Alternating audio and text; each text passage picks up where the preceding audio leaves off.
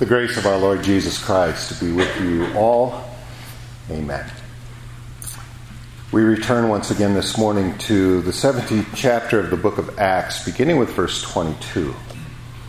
Then Paul stood in the midst of the Areopagus and said, Men of Athens, I perceive that in all things you are very re- religious, for as I was passing through and considering the objects of your worship, I even found an altar with this inscription to the unknown God. Therefore, the one whom you worship without knowing, him I proclaim to you. This is the Word of God. In the name of Jesus Christ, who bids us go and preach the gospel to every creature, dear friends in Christ. Over the past weeks, we've been discussing how Paul's experience in Athens illustrates some of the most important aspects of effective Christian witnessing. It requires, obviously, a sincere care for people's souls. It also will often require a courageous heart when your witness meets with mockery and pushback and sometimes even persecution and personal danger. But our text continues with a further illustration of a very important requirement. An effective Christian witness is semper paratus, always prepared with a catered approach. Did you notice in our text how Paul caters his approach to the people he's addressing, the specific audience, these men in Athens? He's talking, after all, to polytheists, people who worship many different gods, who are rank idolaters. They don't know the first thing about the true God. But Paul doesn't slam them right away with the law. He doesn't dismiss them out of hand as hopeless unbelievers. From our perspective, of course, there are no people who are hopeless, not as long as they have life and not as long as the Word of God has power. No, Paul reaches out to them. He plays the angles. He caters his approach specifically to them, those philosophers. Men of Athens, I perceive that in all things you are very religious. You people are obviously interested in things that are spiritual, and, and that's good. In fact, as I was walking through your temple, I saw all the altars to all the different gods, and I even saw one that said, To the unknown God. Well, guess what, Athenians? I'm here to tell you about that unknown God. His name is Jesus Christ. Semper paratus. Paul was always prepared to proclaim Christ with an approach that was catered to the specific people he was talking to Athenians, Corinthians, Romans, the people in Jerusalem.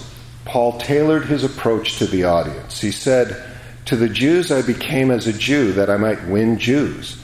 To those who are under the law, as under the law, that I might win those who are under the law. To the weak I became as weak, that I might win the weak. I have become all things to all men, that I might by all means save some. Are you ready to do the same thing? Do you have a catered approach to Christian witnessing? Or maybe I should ask, do you have an approach? Are you interested? Can you even be bothered? Because if you're anything like me, you're constantly fighting that foot dragging laziness of the old Adam. We're reluctant to, as the Bible says, study to show ourselves approved because we don't like studying. It's hard. And besides, we've got other things to do, don't we? It's been like 10 minutes already since I last checked my Instagram. Well, Jesus could be bothered. He cared deeply and he showed it by how carefully he catered his approach to sinners. He knew, for instance, just which parables would touch the hearts of fishermen. He knew just which word of law would strike at the heart of a rich young ruler. He knew just which personal detail to reveal to shake the complacency of the woman by the well. Jesus knew and catered his message precisely to what the woman taken in adultery needed to hear at that moment. Neither do I condemn you. Go and sin no more. Above all, Jesus knew the exact approach, the only approach really, to take in solving the problem of a world lost in sin. And that turned out to be literally an approach, a sloping approach to an ominous hill that resembled a human skull. In a little over a week, Lent begins. You will again embark on that profound and moving journey with your Savior. You will again be privileged to witness how Jesus suffered and died on that hill in your place.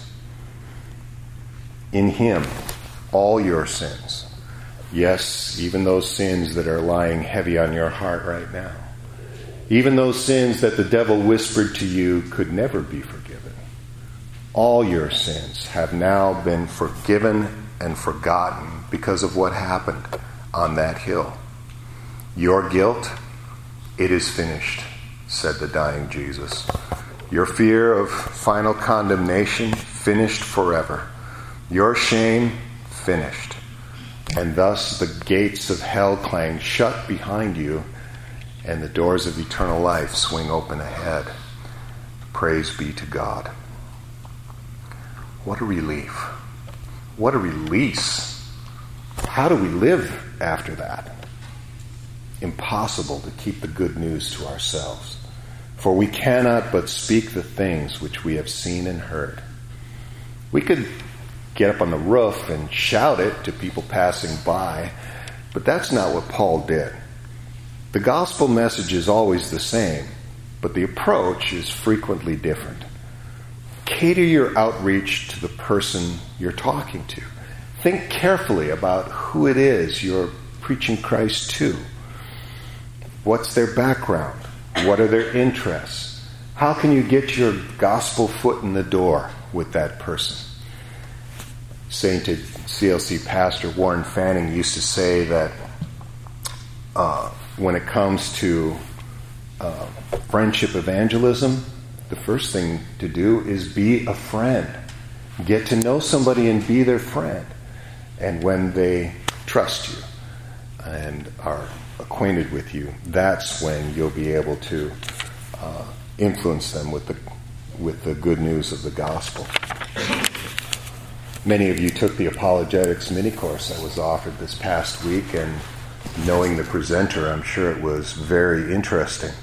All of this can help you cater your approach so that you'll have different approaches to use depending on who it is you're talking about Jesus with.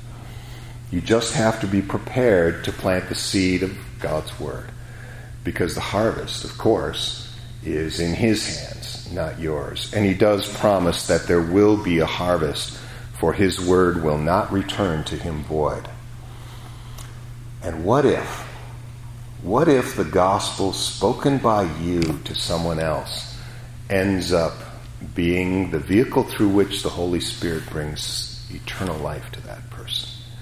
Imagine the joy if someone comes up to you in heaven and says, Thank you. Thank you for talking to me about Jesus. Thank you for bringing to me Christ's salvation. And while we're at it, what if that person has four Christian children and 13 Christian grandchildren. If that ends up being the only thing you accomplish with your entire life, how profoundly important your life will have been. Certainly, preparedness is important. Read a very interesting book a short time ago about the traits of an elite group of people, disaster survivors those few people who live when hundreds of others are killed in a plane crash or a ferry boat sinking or an earthquake. It's very interesting. One thing all these people turn out to have in common is that they're prepared ahead of time. They're the rare few people who are always thinking ahead what exit will I use if this plane crashes?